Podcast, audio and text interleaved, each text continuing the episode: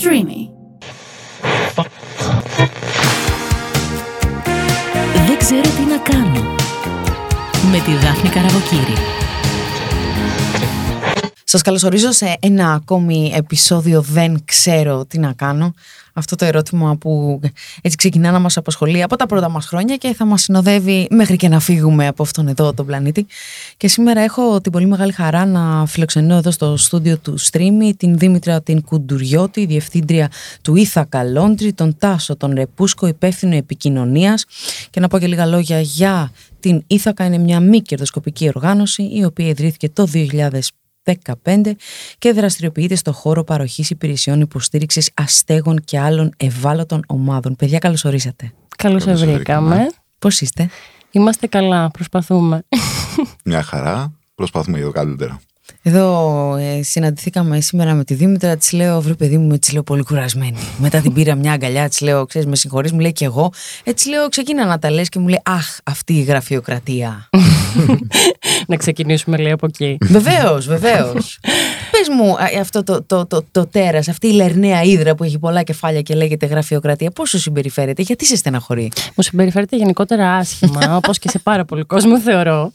Ε, εντάξει, αυτό που λέγαμε λίγο και πριν, ότι από την αρχή που ξεκινάμε και ουσιαστικά ξεκινήσαμε όλο αυτό το εγχείρημα και το project, ένα από τα πιο βασικά πράγματα είναι ότι χρειαζόμαστε την υποστήριξη άλλων φορέων και του Δήμου, ε, την οποία την έχουμε σε έναν αρκετά μεγάλο βαθμό, αλλά σίγουρα πάντα αντιμετωπίζουμε διάφορα θέματα γραφειοκρατίας, τα οποία είναι και πολύ γνωστά νομίζω σε όλους.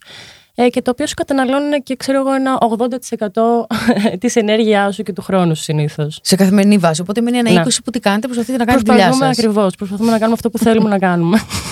Να πούμε ότι αυτή τη στιγμή το βανάκι της Ήθακα Laundry βρίσκεται στην πλατεία Κουμουνδούρου και για να λειτουργήσει ένα τέτοιο βαν χρειάζεται και παροχή νερού και παροχή ρεύματος. Και φυσικά θα πρέπει να βρίσκεται πάντοτε σε ένα σημείο όπου είναι meeting point για όλους αυτούς τους ανθρώπους που σας έχουν ανάγκη. Δεν μπορείς να πας στην Κυφυσιά. Ακριβώς. Για να λειτουργήσουμε, επειδή δεν είναι αυτόνομο το van, πρέπει να έχουμε κάποια άδεια, ούτως ώστε να πάμε σε κάποιο σημείο. Το οποίο φυσικά για να πάμε σε ένα σημείο γίνεται μια έρευνα πολύ συγκεκριμένη.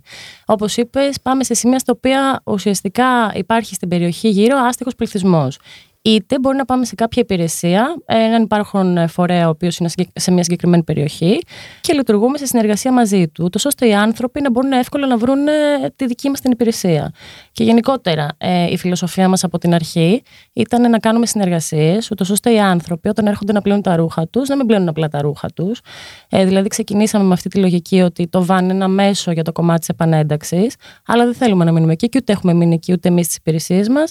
Αλλά επειδή δεν θέλουμε να παρέχουμε όλες τις υπηρεσίες εμείς και υπάρχουν ήδη άλλοι φορείς που το κάνουν, πάντα συνεργαζόμαστε με άλλους. Για παράδειγμα, πριν γίνει όλο αυτό με τον COVID, λειτουργούσαμε στην Αθηνάς, απέναντι από τη Βαρβάκη Αγορά. Υπήρχε μια δράση που λεγόταν One Stop. Εκεί ε, συμμετείχαμε πάρα πολλοί φορείς. Ε, ουσιαστικά, άλλος φορέας μαγείρευε. Υπήρχαν γιατροί, υπήρχε κουρέας, υπήρχε κινητή βιβλιοθήκη. Στο σημείο ήταν πάρα πολύ ωραία. Γενικά είχε μαζευόταν ο κόσμος, υπήρχε μουσική. Και ήταν μια δράση η οποία θεωρώ ότι πραγματικά προάγει ε, το κομμάτι της επανένταξης και δυστυχώς σταμάτησε. Και θα θέλαμε πάρα πολύ να μπορέσουμε να ξανακάνουμε κάτι τέτοιο. Τάσο, λόγο σε σένα που είσαι υπεύθυνος επικοινωνίας όλου αυτού του project. Ξέρεις, ακούμε ΜΚΟ και λέμε Να μωρέ, άλλη μια, μια άλλη μια οργάνωση που ξεφύτρωσε στην Αθήνα. Εντάξει, σιγά υπάρχουν χορηγοί, πόσο δύσκολα να τα έχουν βρει αυτοί οι άνθρωποι. Για μίλησέ μας λίγο εκ των έσω. ε, λοιπόν, το θέμα της επικοινωνίας σε ένα κομμάτι που αφορά μη κερδοσκοπικές οργανώσεις όπως είναι η Ήθακα είναι αρκετά ευαίσθητο. Δηλαδή η προσέγγιση που πρέπει να γίνει στους ανθρώπους με τους οποίους ερχόμαστε σε επαφή και πώς αυτούς τους ανθρώπους θα μπορέσουμε εμείς ε, να τους προβάλλουμε ώστε να καταφέρουμε να διεκδικήσουμε κάτι για αυτούς είναι κάτι το οποίο πρέπει να γίνει με χειρουργική λεπτομέρεια όπως καταλαβαίνεις. Να μην ε, υπάρξει κάποια παραβίαση των προσωπικών δεδομένων να μην υπάρξει κάποια διαρροή πληροφοριών που αυτοί δεν θέλουν.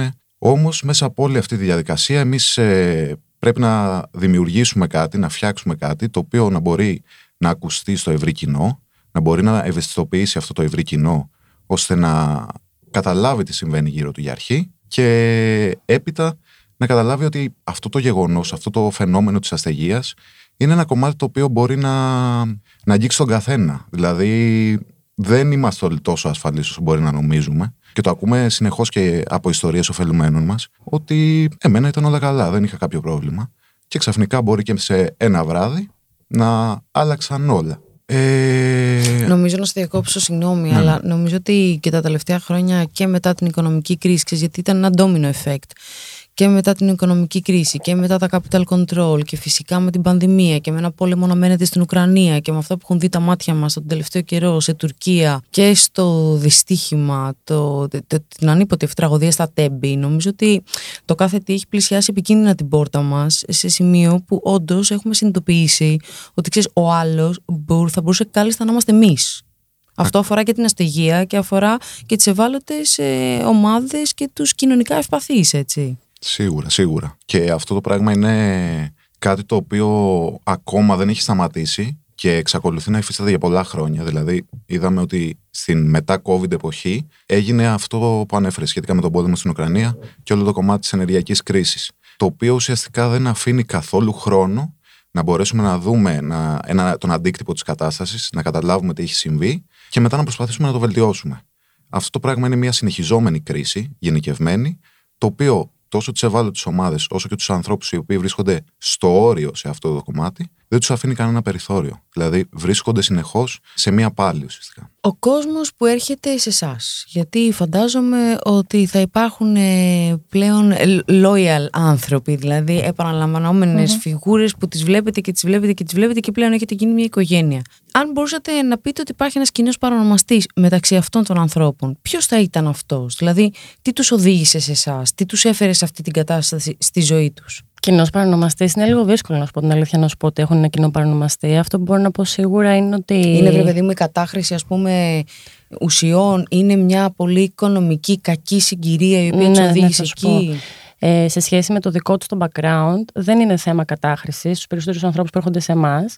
Είναι ουσιαστικά οικονομικοί λόγοι. Είναι άνθρωποι οι οποίοι ε, έχουν κάνει λάθος διαχείριση στη ζωής τους, χάσαν τη δουλειά τους και δυστυχώς πλέον επειδή με τα χρόνια κάτι το οποίο έχει αλλάξει πάρα πολύ είναι ο οικογενειακός θεσμός. Ε, δηλαδή ότι το οικογενειακό πλαίσιο δεν είναι τόσο δυνατό πλέον, οι δεσμοί. Με λίγα λόγια, ότι υπάρχουν άνθρωποι οι οποίοι μπορεί να μην τα καταφέραν στη ζωή τους, να είχαν μια ατυχία και δεν είχαν ένα υποστηρικτικό background από την οικογένειά τους και πραγματικά μέσα σε μία μέρα, όπως λέει ο Τάσος, βρεθήκανε. Γιατί αν ε, δεν έχεις δουλειά, μένουν απλήρωτοι λογαριασμοί, απλήρωτο ενίκιο κλπ. κλπ. Κάποια στιγμή θα σε διώξουν προφανώς και ξαφνικά βρίσκεσαι στον δρόμο.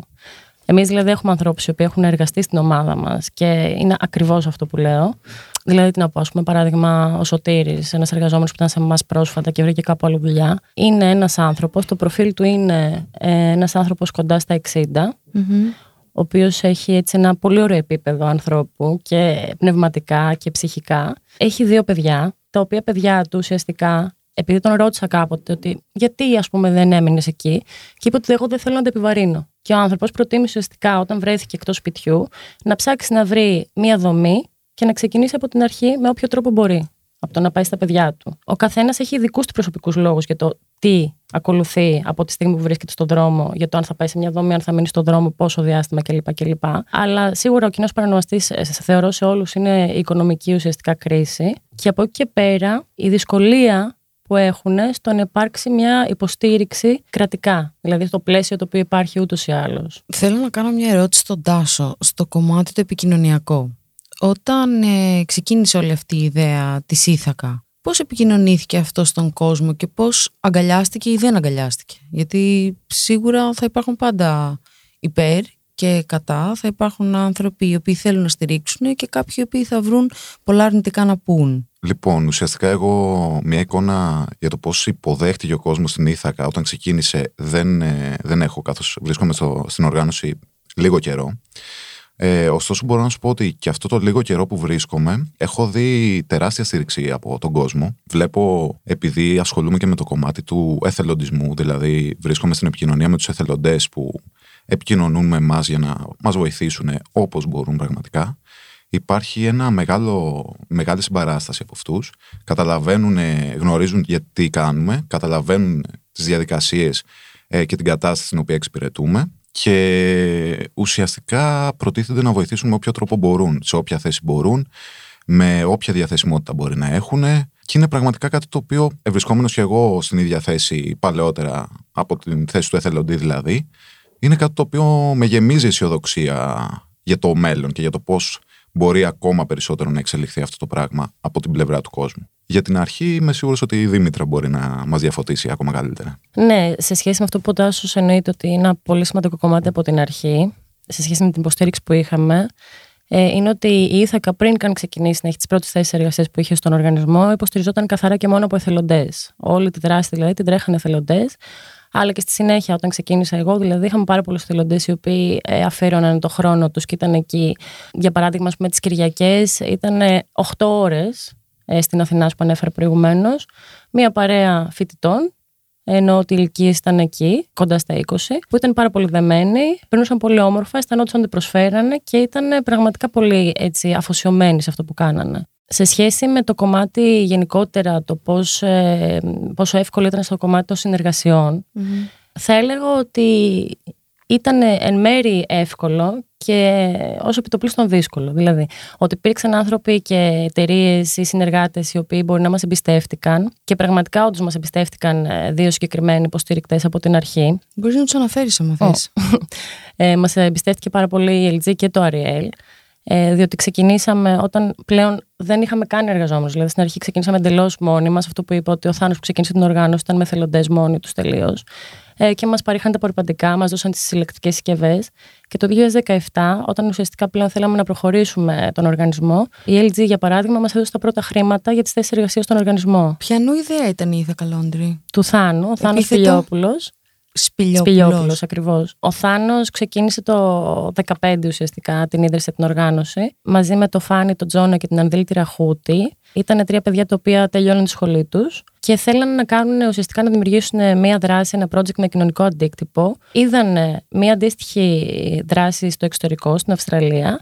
Πήραν την ιδέα, κάνανε μία έρευνα εδώ πέρα και είδαν ότι όντως οι υπηρεσίες υγιεινής δεν είναι καθόλου επαρκείς για τον άστεγο πληθυσμό και ξεκινήσαν εντελώς μόνοι τους να προσπαθήσουν να το κάνουν όλο αυτό. Να σας ρωτήσω κάτι. Ακούμε ΜΚΟ, ΜΚΟ. Αυτό πώς χρηματοδοτείται, δηλαδή βασίζεται ξεκάθαρα σε χορηγούς, σωστά. Και ναι. σε ιδιωτικές πρωτοβουλίες. Ακριβώς. Το θέμα των ΜΚΟ είναι μια τεράστια ιστορία και γιατί όντως έχουν υπάρξει όντως λάθος διαχείρισης ε, στο παρελθόν από φορείς. Το οποίο δυστυχώς υπάρχουν και φορείς που ξεκινάνε όπως και εμείς όταν ξεκινήσαμε και είναι μικροί και χρειάζονται πολύ υποστήριξη και είναι πολύ δύσκολο να μπορέσουν να κερδίσουν εμπιστοσύνη σε όλο αυτό. Από την άλλη, όλο αυτό σκέψω ότι ξεκίνησε πραγματικά από μια ιδέα παιδιών 20 χρονών. Okay. Είναι πολύ σημαντικό το ότι μπόρεσε κάτι να ξεκινήσει από τρία παιδιά 20 χρονών και να φτάσει εδώ που έχει φτάσει και να αγγίζει τόσους ανθρώπους και να έχει αυτόν τον αντίκτυπο σε τόσες ζωές. Όταν λέμε ότι οι ωφελούμενοι, ανοίγουμε το κεφάλαιο ωφελούμενοι, οι οποίοι είναι άνθρωποι που τους γνωρίζετε εσείς ανά τα χρόνια και αποφασίζετε να τους προσλάβετε λοιπόν πλέον κανονικά στην ομάδα σας έτσι ώστε και εκείνοι να έχουν μια θέση εργασίας. Mm-hmm. Ποια είναι η διαδικασία, ποια είναι τα κριτήρια, τι πρέπει να έχει ο άλλος για να πεις ότι κοίταξε να δεις, ναι, να έρθεις στο δυναμικό της Ήθακα και της όποιας Ήθακα.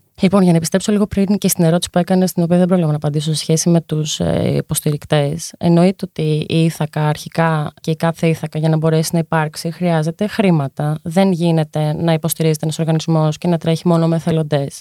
Γιατί πλέον μιλάμε για άμυστη εργασία, να τα ξεκαθαρίζουμε. Οπότε για να υπάρξουν εργαζόμενοι, προφανώς πρέπει να βρούμε πόρους. Οι πόροι σε μια οργάνωση συνήθως προέρχονται είτε ε, από εταιρείες, είτε από ιδρύματα, είτε από ευρωπαϊκά προγράμματα, είτε από ιδιώτες. Έτσι και εμείς, όταν δημιουργήθηκαν οι πρώτες θέσεις εργασίας ε, στον οργανισμό το 2017, πήραμε μια απόφαση. Οι θέσεις εργασίας που αφορούν την εξυπηρέτηση των ανθρώπων, δηλαδή στην κινητή είτε και στο πολυδύναμο κέντρο στο οποίο λειτουργούμε, θα σου εξηγήσω μετά πώς, να δίνονται αποκλειστικά σε ανθρώπους από ευάλωτες ομάδες. Τι θα πει αυτό, τους επιλέγουμε με καθαρό κριτήριο οι άνθρωποι αυτοί να ανήκουν στο πλαίσιο της αστεγίας, στο φάσμα της αστεγίας και ουσιαστικά να έχουν κάποιο κριτήριο ευαλωτότητας. Ο πρώτος εργαζόμενος, για παράδειγμα, ήταν ένας άνθρωπος ο οποίος ερχόταν στην Αθηνά και έπλαινε τα ρούχα του και ήταν άστεγος. Και τον γνωρίζαμε. Και έτσι ξεκινήσαμε την πρώτη θέση εργασίας στο φορέα. Εν συνεχεία, συνεχίζουμε και ψάχνουμε τους ανθρώπους μέσα από προγράμματα που υποστηρίζουν άστεγο πληθυσμό και γνωρίζουμε ότι ψάχνουν για εργασία. Okay. Αυτό είναι καθαρά το μόνο κριτήριο και μετά από εκεί πέρα, όταν μπαίνουμε στη διαδικασία να κάνουμε μια συνέντευξη με έναν άνθρωπο, είναι πολύ σημαντικό για εμάς πραγματικά να προσέξουμε πάρα πολύ τα κίνητρα του ανθρώπου και να δούμε ότι όντως είναι σε μια φάση ένταξης. Δηλαδή, για εξήγησέ το μου αυτό. Είναι πάρα πολύ δύσκολο όταν ένας άνθρωπος λέει ότι θέλει να ενταχθεί, ε, είναι πολύ δύσκολο αυτό να συμβεί και σε ποιο χρονικό διάστημα θα συμβεί. Είναι διαφορετικό το να λες ότι θέλεις και το διαφορετικό να έχεις καταλάβει ότι πραγματικά θέλεις και είσαι εκεί. Οπότε εμείς, όταν βλέπουμε έναν άνθρωπο και μας. Ότι μπορεί να εκμεταλλευτεί, ας πούμε, την όχι, κατάσταση. Όχι, όχι, Ότι μπορεί να, να λέει ότι θέλει, αλλά ακόμα να μην είναι πνευματικά εκεί. Δηλαδή, να, Okay. υπάρχουν πολλές φορές που λέμε ότι θέλουμε να κάνουμε κάτι, αλλά δεν είμαστε έτοιμοι γι' αυτό. Αυτό είναι πολύ δύσκολο να το, να το διαλευκάνει και να το διευκρινίσει μέσα σε μια συνέντευξη. Παρ' όλα αυτά, καταλαβαίνουμε μέσα από ερωτήσεις που γίνονται αν ένας άνθρωπος είναι όντως σε μια φάση που σου λέει ότι εγώ έχω ανάγκη, θέλω να προχωρήσω και θα το κάνω. Οπότε αυτούς τους ανθρώπους συνήθω επιλέγουμε, αυτούς τους ανθρώπους που καταλαβαίνουμε ότι θα κάνουν τα πάντα για να μπορέσουν να ενταχθούν. Και εννοείται ότι μέσα σε όλα αυτά τα χρόνια από όλους τους ανθρώπους που έχουμε απασχολήσει, ότι έχουμε δει και περιπτώσεις ανθρώπους οι οποίοι ενώ το δείχναν ότι το θέλουν πάρα πολύ Δεν μπορούσαν και το τελικά πιστεύουμε ότι το θέλανε, να το δεν υποστηρίξουν. μπορέσαν. Γιατί είναι πάρα πολύ δύσκολο και ψυχικά και για τους ίδιους, αλλά και για το, το πλαίσιο το οποίο υπάρχει γύρω-γύρω. Και υπάρχει και μια άλλη μεγάλη δυσκολία, φαντάζομαι, ότι όταν έχεις βρεθεί σε μια κατάσταση και καλείσαι, έστω και έμιστα, να βοηθήσεις κάποιον που περνάει το ίδιο με σένα, που μπορεί εσύ μόλις να ξεμπέρδεψες με αυτό ένα μήνα πριν, είναι σαν να βλέπεις τον εαυτό σου στον καθρέφτη, άρα εμφανίζεται ξανά η ζωή η δύσκολη και τα σκοτάδια μπροστά στα μάτια σου. Οπότε Σε αυτό να ξέρεις, είναι τα πράγματα λίγο διαφορετικά. σα ίσα θα έλεγα ότι έχουμε δει ότι αυτό τους βοηθάει γιατί τους κινητοποιεί και να τους... μην επιστρέψουν ξανά εκεί που Ακριβώς, ήταν. Ναι. Πραγματικά έχουμε δει περίπτωση ανθρώπου. Βασικά, η πιο δύσκολη περίπτωση που μπορώ να σου αναφέρω και η πιο άσχημη που έχουμε ζήσει είναι ο πρώτος εργαζόμενος που είχαμε, ο οποίος δυστυχώς έχει φύγει και από τη ζωή. Με τον οποίο όταν έφυγε από εμάς, όταν δηλαδή έφυγε, γιατί ουσιαστικά έχουμε εμείς ένα χρονικό πλαίσιο για το, στο οποίο ουσιαστικά δουλεύουμε μαζί του, ενός χρόνου περίπου, για να μπορέσει να ενταχθεί και να αναπτύξει ξανά τις δεξιότητές του και να ενδυναμωθεί, και μετά να προχωρήσει σε μια άλλη δουλειά και να έχει αποκτήσει όλα τα απαραίτητα εργαλεία για να μπορέσει να το κάνει αυτό.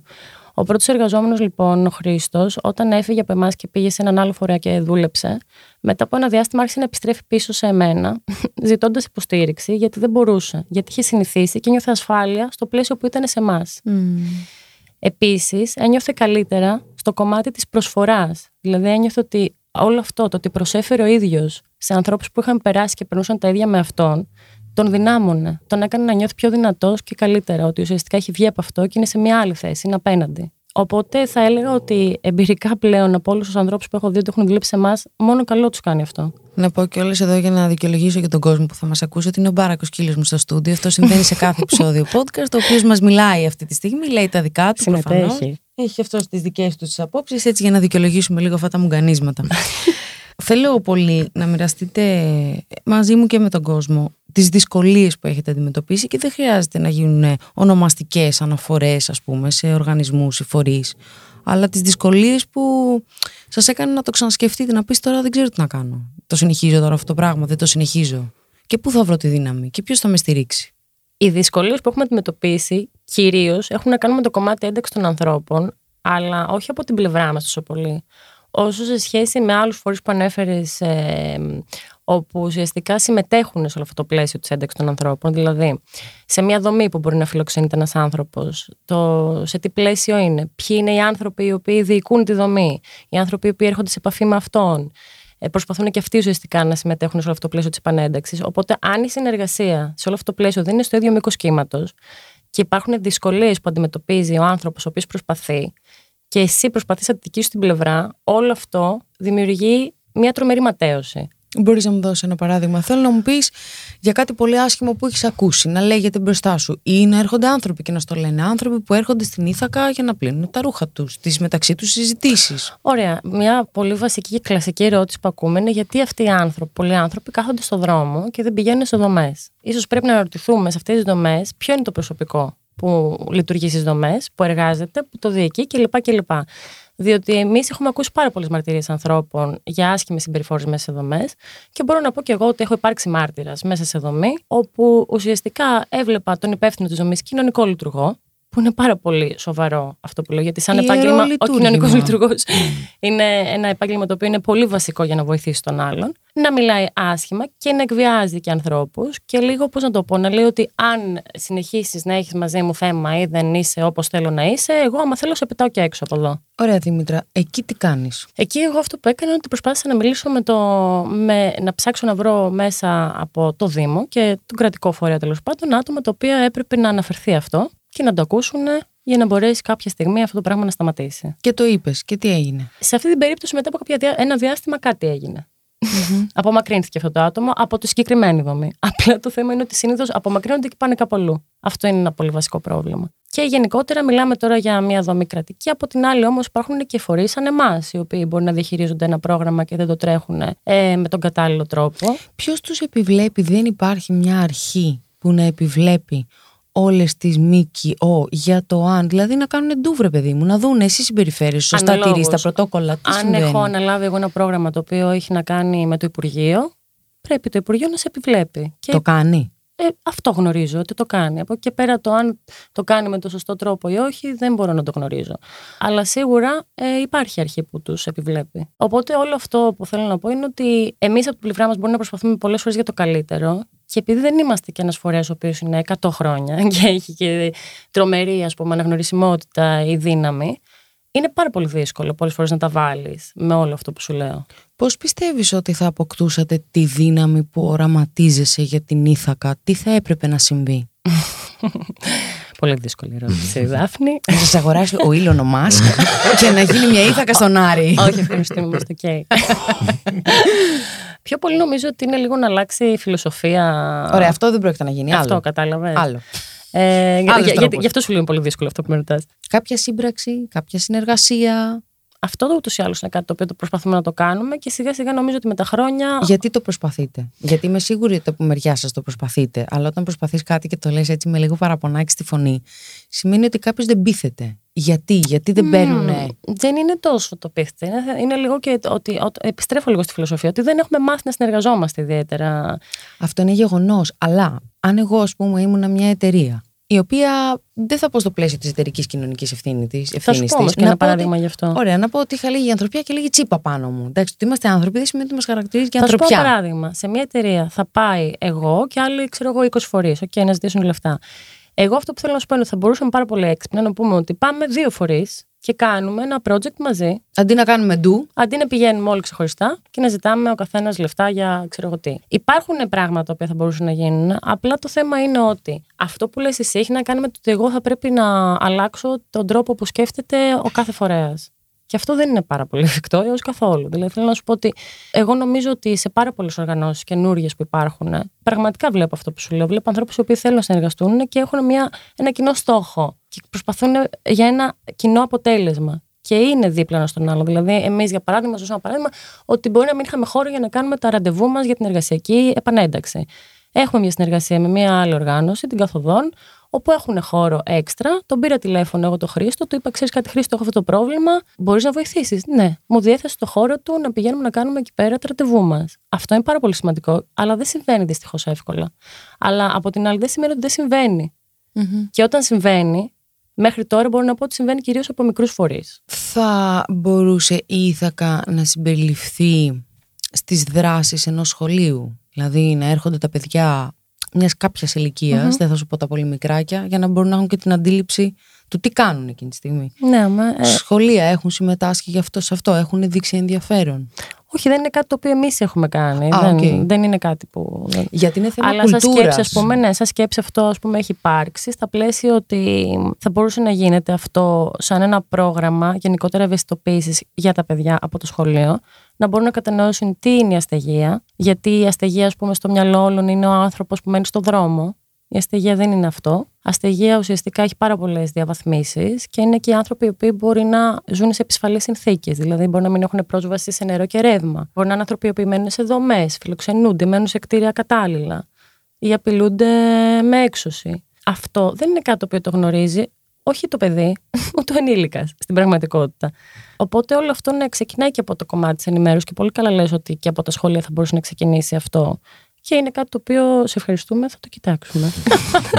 Και θέλω, εντάξει, γιατί η εμπειρία σας είναι κλειδί έτσι σε όλη αυτή τη συνθήκη. Γιατί όσο περνάνε τα 24 ώρα, δεν έχει να κάνει με τον καιρό, με τον χρόνο, με το μήνα.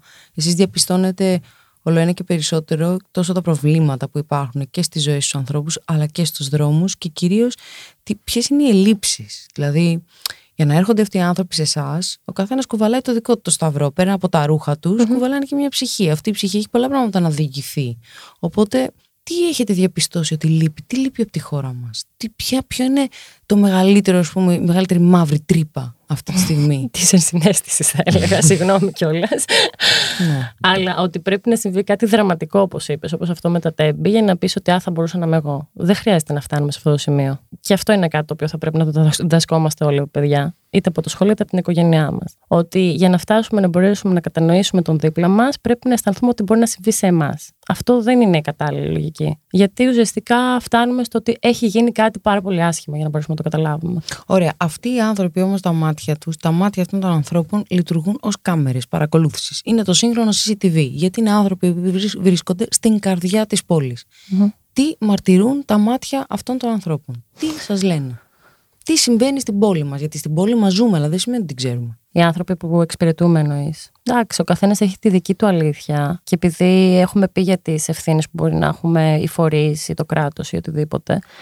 Ε, εγώ αυτό που θέλω να πω είναι ότι υπάρχουν και πάρα πολλοί άνθρωποι οι οποίοι δυσκολεύονται πάρα πολύ, αλλά και από τον ίδιο τους τον εαυτό. Θέλω να πω ότι μπορεί να έχουμε περιπτώσεις ανθρώπων που μπορεί να έρθουν και να παραπονιούνται ότι ξέρω εγώ δυσκολεύομαι πάρα πολύ να πάρω αυτό το επίδομα, δυσκολεύομαι να πάω σε αυτό το φορέα, δεν βρίσκω που να κάνω μπάνιο, δεν βρίσκω που να φάω, δεν βρίσκω το ένα, δεν βρίσκω το άλλο. Υπάρχουν και περιπτώσεις ανθρώπων που επίσης διαμαρτύρονται, αλλά δεν κινητοποιούνται εύκολα. Αυτό είναι θέμα χαρακτήρα, πες. Mm. Που και σε αυτό παίζουμε ένα ρόλο. Γιατί εκεί παίζουμε το ρόλο του να μπορέσουμε τον άνθρωπο να τον κινητοποιήσουμε και πάλι. Αλλά στην ουσία, οι δυσκολίες που πλέον έχουν ε, αναπτυχθεί είναι και πάρα πολύ σε ένα πλαίσιο ότι τα πράγματα έχουν γίνει πολύ δύσκολα στο να προσεγγιστούν από τους ίδιους. Mm-hmm. Δηλαδή, θα σας ένα παράδειγμα. Σκέψου ότι μέσω όλης αυτής της κατάστασης με τον COVID γίνανε πάρα πολλά πράγματα πιο ψηφιακά. Mm-hmm. Ένας άνθρωπος ο οποίος δεν έχει πρόσβαση στο διαδικτυο ή δεν έχει ε, ψηφιακές δεξιότητες, πώς θα μπορέσει να κάνει τα πιο απλά πράγματα. Ε, να μπορέσει να πάρει επίδομα, να μπορέσει να μπει στον ΟΕΤ, να βγάλει άμκα κλπ. Αυτά όλα πρέπει να τα κάνουμε εμείς. Άρα κάπως τους έχουμε συσσαγωγικά ανεπηροποίηση. Okay. Οπότε και αυτά είναι πολύ σημαντικά πράγματα που πρέπει λίγο. Είναι ένα γενικότερο το κομμάτι της αστεγίας ε, έχει πάρα πολλές διαστάσεις και μπορούμε να το συζητάμε 100 ώρε γιατί το κομμάτι της αστεγίας ξεκινάει σε όλο αυτό που λέμε από το να ζεις στο όριο της φτώχειας. Και πλέον στο όριο της φτώχειας ζουν πάρα πολλοί άνθρωποι. Γιατί όπως είπε και ο Τάσος, είναι πάρα πολλές οι κρίσεις που δεχόμαστε αλλεπάλληλα. Ξέρατε, θα σας ρωτήσω, αυτή η ερώτηση μάλλον ισχύει και για τους δύο και απαντάει, με απαντάτε με όποια σειρά θέλετε. Ξέρατε πάντα τι θέλετε να κάνετε. Ε, εγώ γνωρίζω από το Θάνο όταν ξεκίνησε ότι όντως ε, το όραμά του ήταν να μπορέσει να. Α την Ήθακα. Εμείς προσωπικά, ναι. ωραία. Εγώ προσωπικά να ήξερα από μικρή ότι ήθελα να βοηθήσω τον κόσμο. Κάνανε κάτι σχετικό οι γονείς σου; Το έχεις δει μέσα στο σπίτι σου; Όχι, δεν ξέρω. Δεν ήταν ε, κάτι το οποίο ουσιαστικά προέκυψε από τους γονείς μου. Νομίζω ότι είναι λίγο βιώματα. Ε, πράγματα τα οποία μπορεί να έχουν παίξει ρόλο και στο σχολείο, όπως είπες. Θυμάσαι καθόλου; Ναι, εγώ ξέρω, πούμε, για παράδειγμα, όταν πήγαινα μικρή στο σχολείο, ότι μαζεύαμε λεφτά και κάναμε ράνους για ορφανοτροφία ή για παιδάκια από άλλες χώρες τα οποία δεν είχαν ε, την οικονομική δυνατότητα. Και το θυμάμαι πάρα πολύ έντονο ότι μου έκανε πάρα πολύ αίσθηση όλο αυτό και ότι ήθελα πάρα πολύ να βοηθήσω. Δηλαδή το ένιωθα από μικρή αυτό. Δηλαδή το να σπουδάσεις, ας πούμε, κοινωνική λειτουργός ήταν, ας πούμε, μια φυσική συνέχεια. Ναι, εγώ από μικρή είχα στο μυαλό μου θα σπουδάσω ένα ανθρωπιστικό επάγγελμα. Είχα στο μυαλό μου ψυχολόγος, κοινωνική λειτουργός, δηλαδή όλο κάτι τέτοιο σκεφτόμουν. Εσύ, Τάσο; Και εγώ από μικρός είχα έντονο το συνέστημα της προσφοράς. Γενικά, εγώ επειδή έχω μεγαλώσει σε ένα περιβάλλον αθλητικό, δηλαδή ασχολούμαι πολλά χρόνια με τον αθλητισμο Με τι συγκεκριμένα; Με μπασκετ Το περιβάλλον της ομάδας και της συνεργασίας κλπ. ήταν κάτι το οποίο ήξερα ότι ε, ιδανικά θέλω να το μεταφέρω και στο επάγγελμα που κάνω. Μεγαλώνοντας, αυτό το αίσθημα είχε αυξηθεί. Απλά όπως ανέφερε και η Δήμητρα, και εγώ ανήκω σε ένα πλαίσιο ανθρώπων που δεν κινητοποιούνται πολύ εύκολα. Δεν, ε, δεν έκανα αυτή την κίνηση να πω ότι θα ψάξω, να δω πώς θα βοηθήσω, να δω τι συμβαίνει εκεί γύρω. Μέχρι τις αρχές του 2022, όταν αποφάσισα ότι κάτι πρέπει να αλλάξει, η αρχή σε μένα, και ανακάλυψα την Ήθακα, έκανα την αίτηση του εθελοντισμού, γνώρισα αυτούς τους ανθρώπους, ε, γνώρισα την ομάδα της Ήθακα και έπειτα ακόμα και τους ωφελούμενους όντας εθελοντής φωτογράφος στη δράση της Ήθακα και μέσα από όλη αυτή τη διαδικασία κατάλαβα ότι είναι κάτι το οποίο με ενδιαφέρει πάρα πολύ. Είναι κάτι το οποίο βρίσκω, βρίσκω το σκοπό μου μέσα σε αυτό ουσιαστικά. Το να μπορώ να μιλάω με αυτούς τους ανθρώπους, να ακούω τα προβλήματά τους και αυτά τα προβλήματα να μπορώ εγώ να τα μεταφέρω σε αυτιά τρίτων που δεν θα τα άκουγαν κανονικά και σε ένα ιδανικό πλαίσιο μπορούν να κάνουν κάτι, αυτό είναι για μένα ένας σκοπός. Θεωρώ πως άνθρωποι οι οποίοι έχουν αποφασίσει ότι ένα μέρος της καρδιάς τους και του σώματού τους και του μυαλού τους και της αντίληψής τους ε, το έχουν, ε, έχουν αποφασίσει να το χαρίσουν, να το δωρήσουν, ε, να το αφιερώσουν στην κοινωνική συμβολή και συνεισφορά είναι άνθρωποι οι οποίοι αντίστοιχα έχουν επιλέξει έτσι και τον περίγυρό τους. Και επειδή αυτοί οι άνθρωποι είναι λίγοι, φαντάζομαι ότι ο περίγυρος είναι ακόμη πιο μικρός. Δηλαδή, δεν είναι πολλοί άνθρωποι εκεί έξω που ξυπνάνε το πρωί και λένε Μάλιστα, δεν θα σκεφτώ την παρτάρα μου σήμερα. Σήμερα θα κάνω κάτι για το καλό των άλλων. Το οποίο έχει, φαντάζομαι, ένα τεράστιο ψυχολογικό κόστος και η επιλογή των ανθρώπων που έχετε επιλέξει να είναι έτσι δίπλα σας είναι άνθρωποι με αντίστοιχα μυαλά. Είμαι σωστή ή είμαι λάθος σε αυτό που λέω; Και θα μιλήσω εγώ από την πλευρά μου. Ε, θα σου πω ότι κατά κύριο λόγο οι περισσότεροι του περιβάλλοντος μου βρίσκονται ακόμα σε μια κατάσταση όπως αυτή που ήμουν εγώ πριν μπω στην Ιθακά. Okay. Οπότε κάνω έτσι λίγο και ένα κήρυγμα και σε αυτούς. Προσπαθώ λίγο να, να τους κάνω να καταλάβουν. ναι. Και ιδανικά να έρθουν. Και τους τραμπουκίζει τους εθελοντές. Ε, αλλά ναι, δηλαδή ουσιαστικά βλέπω ότι ξέρεις, είναι τελείως έξω από το χώρο αυτό. Οπότε μπαίνοντας κι εγώ μέσα στις παρέες και λοιπά, προσπαθώ απλά να, βρε, να τους κάνω να έρθουν μαζί μου. Δεν, ε, δεν αποστασιοποιούμε από αυτό. Του πληρώνεις. Ξεκάθαρα. Εσύ Δήμητρα. Όχι, εντάξει, εγώ από την πλευρά μου είμαι πολύ κοινωνική, οπότε οι παρέες μου, γιατί έχει διαφορά το ποιος είναι παρέα και ποιος είναι έτσι, πολύ κοντινός ο άνθρωπος. Οι παρέες μου ε, αποτελούνται από πολλούς διαφορετικούς ανθρώπους. Ε, οι οποίοι μπορεί να μην είναι στο ίδιο background της σχέση φιλοσοφίας. Οι πολύ δικοί μου άνθρωποι, ναι, είναι στο ίδιο μήκος κύματος. Ξέρετε γιατί σας ρωτάω. Γιατί όταν κάθε μέρα είσαι στους δρόμους και είσαι ταγμένος στην κοινωνική την ε, προσφορά είναι πάρα πολύ μεγάλο το ψυχικό κόστος που κουβαλάς. Υπάρχει πολύ μεγάλο ψυχικό κόστος, υπάρχει καταπώνηση της ψυχής. Οπότε αυτό συνήθως αναζητάς να το μοιραστείς με ανθρώπους που το κατανοούν. Ναι, παρόλα αυτά, άνθρωποι οι οποίοι δεν είναι του ίδιου αντικειμένου και επαγγελματο και έχουν υπάρξει δίπλα μου, ακόμα και σχέση μου, πώ να σου το πω, δεν είναι απαραίτητα φίλος μου, που συνήθως ακούγεται περισσότερα και βασανίζεται. Εννοείται. Πάντα αυτή την πληρώνουμε. Ο άμαχος πληθυσμός. έχουν σταθεί πάρα πολύ δίπλα σε αυτό, γιατί είναι άνθρωποι που ούτως ή άλλως μπορεί να μην είναι το ίδιο αντικειμένο, αλλά προφανώς διαλέγεις με ένα κριτήριο που να μπορούν να έχουν μια συνέστηση, όπως είπα προηγουμένω. Να μην είναι ανέστητη σε πρώτη φάση. Ναι. Ακριβώς.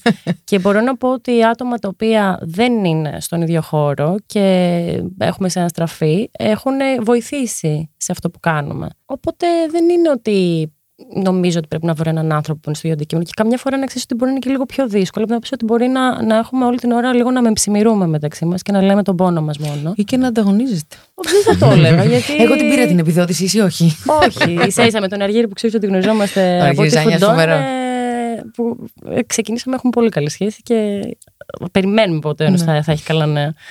Αλλά όχι, ναι, θα έλεγα ότι καμιά φορά είναι καλύτερο να είναι από διαφορετικό περιβάλλον. Εγώ ε, αυτή της άποψης είμαι.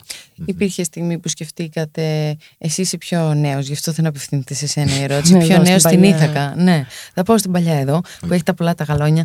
Υπήρχε στιγμή που είπες, Δεν ξέρω τι να κάνω. Θέλω να μου πεις τις στιγμές εκείνες τις κομβικέ. Ναι, πάρα πολύ, κάθε μέρα λέω. Αυτό, τις κομβικές εκείνες στιγμές που να έχουν να κάνουν όμως με την Ήθακα. Ναι, Αρκετές είναι. Απλά, πώς να σου πω, επειδή δεν θέλω να σταθώ σε αυτές τις στιγμές, γιατί νομίζω ότι και όπως είπε και ο Τάσος και σε αυτόν είναι, γιατί έχουμε πολλά δύσκολα πράγματα να αντιμετωπίσουμε. Θα σταθώ όμως στο δεν ξέρω τι να κάνω που λέω και την απελπισία και ξαφνικά μετά το ότι κάτι θα συμβεί ή κάτι θα δεις από αυτό που κάνεις, το οποίο θα σε κάνει λίγο να κινητοποιηθείς ξανά για να πεις ότι, οκ, εντάξει, μου βγαίνει η ψυχή, προσπαθούμε. Μπορεί να μην αγγίζουμε αυτό που θα θέλαμε να μπορέσουμε σήμερα να αλλάξουμε τη ζωή 100 ανθρώπων, αλλά έχω αλλάξει τη ζωή, ξέρω εγώ, δύο ανθρώπων. Εδώ έχει πολύ ενδιαφέρον και αυτό που έπαιρνε ο Τάσος, ότι όταν ξεκίνησε στην Ήθακα, πώς άλλαξε αυτός την κατεύθυνσή του.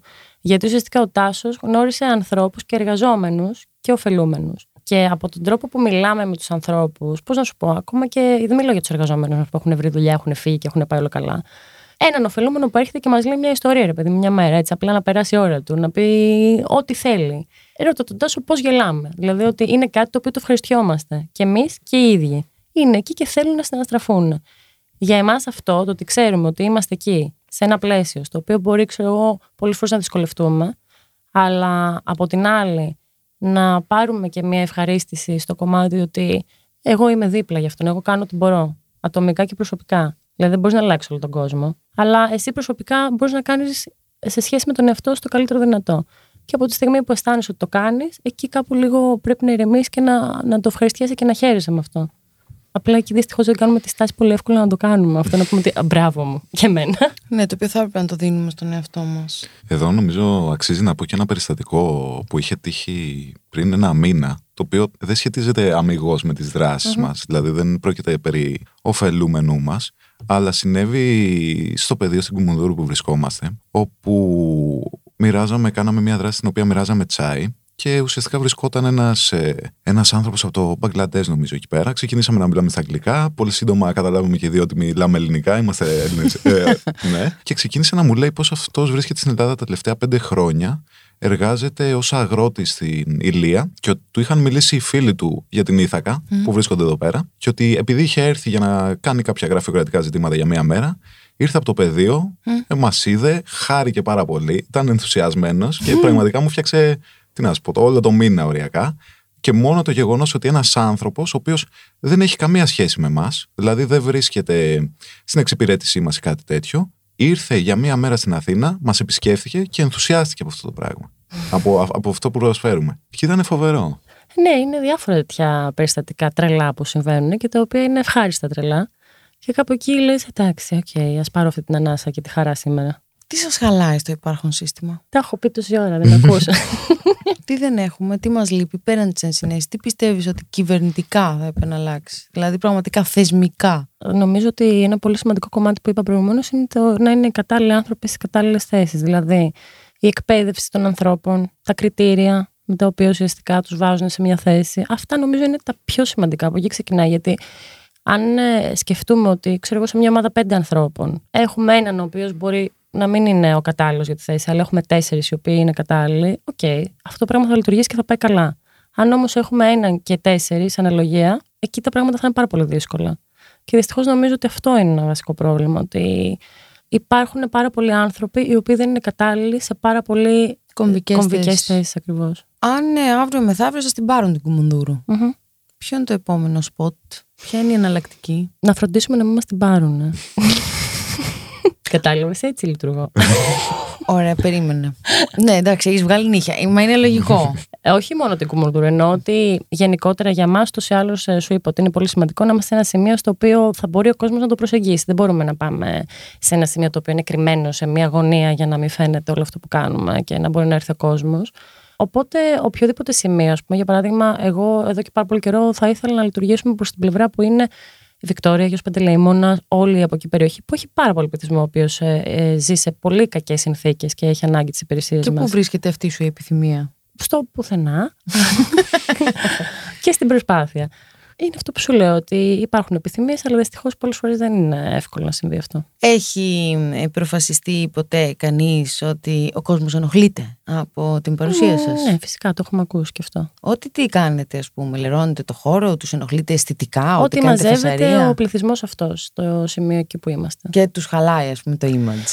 Ναι, βέβαια αυτό από την άλλη, στον αντίποδα και στον αντίλογο, ε, εγώ μπορώ να πω από την εμπειρία μου ότι για παράδειγμα στην Αθηνά που λειτουργούσαμε που ήταν τέρμα κεντρικό το σημείο, περνούσε πάρα πολλοί κόσμος και το έβλεπε και του άρεσε και πολλοί τουρίστες οι οποίοι ερχόντουσαν από το εξωτερικό γιατί ήταν διακοπές και βλέπαν αυτό που κάναμε, ε, λέγανε συγχαρητήρια. Πολλές φορές σταματούσαν και άνθρωποι οι οποίοι βγάζαν και ένα πεντάρικο να δώσουν ε, επιτόπου εκείνη τη στιγμή ότι είναι αυτό που κάνετε να συμβάλλω. Και νομίζω ότι αυτό μόνο έτσι κάτι θετικό μπορεί να δημιουργήσει στο ότι ουσιαστικά κάνουμε και πραγματικά προσπαθούμε και κάνουμε δράσεις για να βοηθήσουμε τον κόσμο. Όσο πιο εμφανής είναι μια δράση, τόσο καλύτερα επιτυγχάνεται η άρση του στίγματος. Όποιο στίγμα κι αν είναι αυτό. Θα σου πω όμως, εγώ που συμφωνώ σε Δήμους οι οποίοι κολλάνε σε αυτό. Γιατί κάνουμε πολλές φορές συζητήσεις γι' αυτό και προσπαθώ λίγο να τους δείξω την άλλη πλευρά. Δεν είναι ωραίο να γίνονται δράσεις οι οποίες συγκεντρώνουν το πληθυσμό και είναι σαν. Τσίρκο. Πω, Πανηγύρι. Ε, ελεημοσύνη, πώς να σου πω. Δηλαδή να, να είναι εκεί πέρα ότι τους μαζεύουμε και απλά μοιράζουμε ένα φαγητό με έναν τρόπο που γίνεται και βλέπεις ουρές κλπ. κλπ το πιο ωραίο είναι να γίνεται η δράση με έναν τρόπο πιο αξιοπρεπή. Δηλαδή, πώς να σου πω, αν εγώ ήθελα να πάω κάπου να φάω, θα μου άρεσε να κάθομαι εγώ σε μια ώρα και να περιμένω; Όχι, γιατί στον άστεγο πρέπει να αρέσει αυτό; Και γιατί να είναι ωραίο να το κάνουμε κι εμείς αυτό; Από την άλλη όμως, Δήμητρα, όταν κρύβεις κάτι. Μμμ. Εντάξει. Δεν είπα εγώ να το κρύψω, άλλο λέω. Είναι ο τρόπος με το οποίο το κάνεις. Δηλαδή, μπορεί να είμαστε στην πλατεία Συντάγματος και να βλέπεις ορδές ανθρώπων οι οποίοι είναι σε πολύ κακή κατάσταση και να περιμένουν για ένα πιάτο φαγητό. OK. OK. Θα ήταν το ίδιο με το να έρθει ο Αργύρης από τη Φουντών και να σου βάλει 100 τραπέζια στα οποία θα κάτσουν και θα φάνε με έναν αξιοπρεπή τρόπο. Αυτό έχει να κάνει, αυτό έγκειται στην αισθητική και στην προσέγγιση του κάθε ανθρώπου που μπορεί να το δει απ' έξω και να προστατέψει τους ανθρώπους στους οποίους απευθύνεται. Ναι, απλά όταν εσύ περνάς από εκεί και σαν ένας πολίτης, ο οποίος δεν γνωρίζει τι γίνεται, το να δεις 10 τραπέζια στα οποία τρώει κόσμος όμορφα κάτω. Ε, και να τους δεις. και να τους δεις χήμα Ναι. σε μια ώρα, σε μια τέτοια κατάσταση, τι θα σου κάνει κακή αίσθηση. Θέλω να πω ότι έχει πολύ σημασία. Και δεν είναι μόνο αυτό. Είναι και για τις δύο πλευρές. Είναι και για τον πολίτη να καταλάβει ότι όντως δεν είναι κάτι το οποίο πρέπει να κρύβουμε, αλλά ίσα πρέπει να το κάνουμε αυτό το πράγμα, γιατί το έχει ανάγκη. Και από την άλλη, και εμείς να μην το κάνουμε με έναν τρόπο στον οποίο θα σκεντρώνεται ο πληθυσμός και θα. Δηλαδή, και εμείς, ας πούμε, εκεί που έρχονται οι άνθρωποι, έχουμε φροντίσει, έχουμε κοινωνική υπηρεσία. Να μπορούν να κάτσουν σε ένα τραπεζάκι, να μιλήσουμε με την κοινωνική λειτουργό, να μην κάθονται όρθιοι σε μια ώρα να περιμένουν να πάρουν τα ρούχα τους. Θα προσφέρουμε ένα τσάι, να είναι με έναν ανθρώπινο τρόπο. Έχει μεγάλη διαφορά. Ναι, βέβαια, έχουμε λίγο ποινικοποιήσει τη λέξη ελεημοσύνη, γιατί η λέξη ελεημοσύνη από μόνη της δεν είναι κακή. Απλώς εμείς έχουμε φροντίσει να, βεβηλω... να Ναι. βεβαιώσουμε τον όρο. Ναι, αλλά επειδή όντως τον έχουμε βεβαιώσει. ναι, όχι εσύ και εγώ. ναι, ναι, όχι. ε, Μιλάω Εννοώ γενικά. ότι, ναι. μην μη πάμε να, να, να, βγα... να αφαιρέσουμε και τον σκοπό από το σκοπό. Γιατί ο σκοπός είναι και να ευαισθητοποιήσει, που είναι, αν θες, δεν είναι το πρώτο. Προφανώς το πρώτο είναι να εξυπηρετήσεις τους ανθρώπους οι οποίοι βάλλονται. Από εκεί και πέρα έρχεται ένα ωραίο πακέτο αισθητικής, έτσι ώστε να Δεν προστατεύει είναι αυτούς όμως τους μόνο ανθρώπους. αισθητική, Δάφνη, να ξέρεις, και για τους ίδιους έχει. Αυτό σου σημασία λέω. αυτό. Είναι αισθητικής για να προστατεύει και τους ίδιους και να νιώθουν ότι είναι σε ένα καθαρό Αυτό. εντός εισαγωγικών και Ναι, ναι. εκτό καθαρό πλαίσιο. Και φυσικά στο πώς θα το εκλάβει ο κόσμο όλους, σε για να όλους μπορέσει να παίζει. το αγκαλιάσει. Μμ, για όλους παίζει σημαντικό ρόλο. Αν το σκεφτεί τελικά. Παίζει και για τον άνθρωπο τον οποίο εσύ θέλεις να εξυπηρετήσεις. Παίζει και για τους ανθρώπους οι οποίοι θα το δουν και θα ευαισθητοποιηθούν. Και θα πούνε ότι και αυτό έχει ενδιαφέρον. Τι είναι αυτό; Έχει ένα νόημα να γίνεται. Οπότε θέλω να πω ότι το πλαίσιο αυτό του τύπου ότι συγκεντρωνόμαστε κάπου, άσε που έγινε και όλο αυτό με, με τον COVID και είχαμε και ένα έξτρα πάτημα πάνω σε αυτό, ότι είναι πολύ δύσκολο να συγκεντρώνεται πληθυσμός γιατί είναι και επικίνδυνο για την ασφάλειά μας. Ε, και το οποίο και εμείς το αντιμετωπίσαμε και διακόψαμε άμεσα την υπηρεσία μας, μέχρι να μπορέσω λίγο να συγκροτήσω τη σκέψη μου, να δω πώς θα το κάνουμε, να βάλουμε αλυσίδα που θα ουσιαστικά θα υπάρχουν αποστάσεις ασφαλείας, μάσκες, τα πάντα όλα.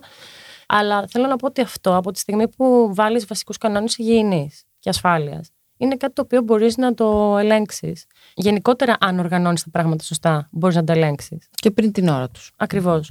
Οπότε, αν θες να κάνεις μια δράση στην οποία συγκεντρώνεται πληθυσμός και την κάνεις με έναν ωραίο τρόπο που προστατεύει τους πάντες και τη γειτονιά και τους ανθρώπους που εξυπηρετείς, δεν υπάρχει λόγος για να μην είναι απόλυτα ορατό. σα ίσα. Τι σου λείπει αυτή τη στιγμή, σαν ε, ηθακά, τι χρειάζεστε, Εγώ θα ήθελα να λειτουργήσουμε σε περισσότερα σημεία.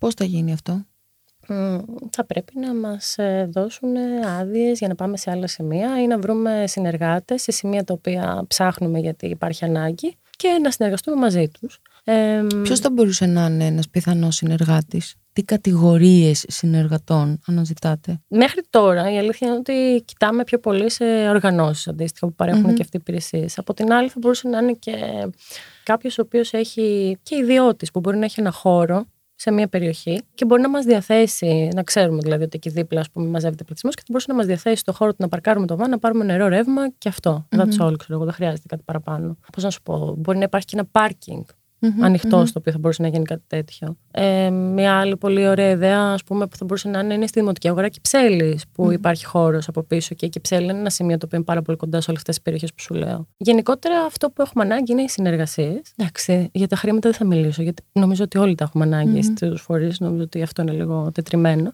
Αλλά νομίζω ότι οι συνεργασίε είναι το πιο σημαντικό. Πώς θα μπορούσε εσύ που είσαι στο κομμάτι της επικοινωνίας το μήνυμά σας και το μήνυμα των αναγκών σας να ακουστεί πιο δυνατά έτσι ώστε κάποια στιγμή να εκπληρωθούν αυτές οι επιθυμίες δεδομένου ότι τώρα υπάρχουν και τα social media στη μέση τα οποία έτσι βοηθάνε δεν μπορούμε να πούμε ότι δεν βοηθάνε, βοηθάνε Σίγουρα, σίγουρα βοηθάνε. Τα social media είναι ένας βασικός παράγοντας, μπορώ να σου πω. Γενικά ενημέρωσης, ευαισθητοποίησης ε, όλων των κομματιών. Δηλαδή, και εγώ βλέπω ότι και οι περισσότεροι άνθρωποι που επικοινωνούν μαζί μας ε, επικοινωνούν μέσω των social media. Δηλαδή, είναι βασικά κανάλια. Από εκεί και έπειτα νομίζω ότι όλο αυτό μπορεί γενικά να κοινοποιηθεί και να γίνει ευρύτερα γνωστό και μέσω συνεργασιών, όπως είπε η Δήμητρα, μέσω κάποιων προγραμμάτων, όπως εμείς συμμετέχουμε σε ένα πρόγραμμα αυτή τη στιγμή γενικά κινητοποίηση εθελοντών, στο οποίο, για να σου δώσω ένα παράδειγμα, διοργανώνουμε εργαστήρια δημιουργικής απασχόλησης για ε, τον πληθυσμό, ο οποίος βρίσκεται σε αστεγία και γενικά σε μια ευάλωτη θέση. Γενικά δράσεις, πολλές δράσεις, οι οποίες με πρώτο στόχο την εξυπηρέτηση, να μπορούν να δείξουν το μέγεθος του προβλήματος, να δείξουν τον αριθμό των αναγκών και μετά με προσεκτική ουσιαστικά καταγραφή των όλων των δράσεων να μπορεί να γίνει μια γνωστοποίησή τους σε αρμόδιους φορείς, σε συνεργασίες πάντα με άλλες οργανώσεις, σε social media, με οποιοδήποτε τρόπο και οπουδήποτε. Τι δεν θέλετε να γίνετε, διότι υπάρχουν πολλοί οδοί για να πετύχει κανείς αυτό που θέλει και επειδή για όλους πάνω κάτω είναι οι ίδιοι, υπάρχουν κάποιοι που επιλέγουμε και κάποιος που τους αφήνουμε στην άκρη. Θα μπορούσατε να πηγαίνετε από κανάλι σε κανάλι και να λέτε είμαστε και θέλουμε να μας κάνετε ένα θέμα κτλ. Και, και κάτι τέτοιο στη δική σας περίπτωση δεν ισχύει. Γι' αυτό σας ρωτάω, τι δεν θέλετε να γίνετε; Δεν θέλουμε να υπάρχουμε απλά για να υπάρχουμε βασικά. Τουλάχιστον εγώ εκφράζω και την προσωπική μου επιθυμία αυτή τη στιγμή. Μα είστε η ψυχή της Ήθακα. Εννοώ την προσωπική σου επιθυμία είναι για το παιδί σου, δεν είναι μόνο για σένα. Το παιδί λέγεται Ήθακα αυτή τη ναι, στιγμή. Ναι, ναι, η, αλήθεια είναι ότι, κάτι ναι, άλλο. η αλήθεια είναι ότι ιδρύθηκε από το Θάνο. Απλά επειδή το τρέχω κι εγώ από την αρχή είναι κάτι το οποίο είναι πολύ δικό μου και το νιώθω έτσι. Οπότε βγάζω και πολύ δικά μου και προσωπικά θέλω σε όλο αυτό. Που δεν θα ήθελα ουσιαστικά αυτό που λέμε, ότι να υπάρχουμε και να κάνουμε πράγματα τα οποία να τα κάνουμε απλά για να φαινόμαστε ότι υπάρχουμε και ότι είναι ήθακα και παρέχει κλπ. Εγώ ειλικρινά αν έβλεπα ότι φεύγει όλο αυτό από το στόχο του και κάνουμε ξέρω εγώ χιλιάδες άλλα πράγματα με στόχο ε, να γίνεται ένας περιφερόμενος θείασος Ναι, ε, δεν θα συνέχιζα προσωπικά σε αυτό το πράγμα γιατί νομίζω ότι έχουμε βάλει κάποιες πολύ συγκεκριμένες ε, στόχους και κατευθύνσεις ε, σε αυτό που κάνουμε και εκεί θέλω να μείνω. Αυτό νομίζω σε σχέση με μένα. Όχι, και εγώ συμφωνώ απόλυτα. Δηλαδή, είναι πρώτη στο στόχος η εξυπηρέτηση το, αυτό που αναφέραμε και πριν και όλο το κομμάτι. Η ανακούφιση. Η ανακούφιση ακριβώς. Και από εκεί και έπειτα ε, να απευθυνθούμε σε αυτούς ε, που μπορούν να μας βοηθήσουν ουσιαστικά. Δεν χρειάζεται να γυρνάμε γύρω-γύρω απλά για να πάρουμε την προβολή. Χρειάζεται ουσιαστικά τρόπος για να μπορέσουμε και εμείς να υποστηρίξουμε καλύτερα αυτούς τους ανθρώπους. Εννοείται ότι η προβολή είναι πολύ σημαντική για εμάς. Απλά δεν, ε, μέχρι τώρα στην ομάδα μας δεν ήταν εκεί τόσο πολύ κάτι το οποίο το έχουμε κάνει και το έχουμε τρέξει. Και εννοείται ότι με την προβολή μπορείς να έχεις και περισσότερες συνεργασίες κλπ. κλπ. Απλά δεν είναι πάντα αυτό στο, στο κεφάλι μας πρώτο-πρώτο. Όταν μου λες ότι το 80% της ημέρας ε, στο απασχολούν τα γραφειοκρατικά και μένει ένα 20% να πεις ότι βρε παιδί μου, εγώ θέλω να βοηθήσω, τι με τρελαίνετε τώρα εδώ πέρα; Εντάξει, δεν νομίζω ότι η επικοινωνία είναι το ναι, Α και το Μέγα. Τώρα μην λέμε βλακίες. Το κομμάτι της στρατηγικής να κάτσεις να βάλεις κάτω, να σκεφτείς, κάνω αυτό, πώς θα το κάνω, τι κολλήματα έχω, πού θα το πάω παραπέρα. Ε, θέλει να είσαι και πιο δημιουργικό. Και δεν είναι ότι τρέχεις, ας πούμε, γραφειοκρατικά για το ε, το 9 σου, για το οικοπεδάκι που έχεις ναι, στο διακοφτό. Είναι ότι προσπαθείς να εξυπηρετήσεις αυτούς τους ανθρώπους. Ναι, ναι, ναι.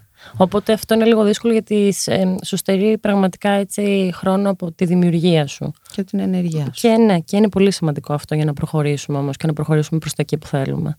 Πιστεύετε ότι υπάρχει κάτι άλλο που αξίζει να ακουστεί; Εγώ από ερωτήσεις είμαι εντάξει, αλλά εσείς μπορεί να θέλετε να συμπληρώσετε δικά σας πράγματα που κρίνετε ότι είναι σημαντικά. Εγώ θα ήθελα λίγο.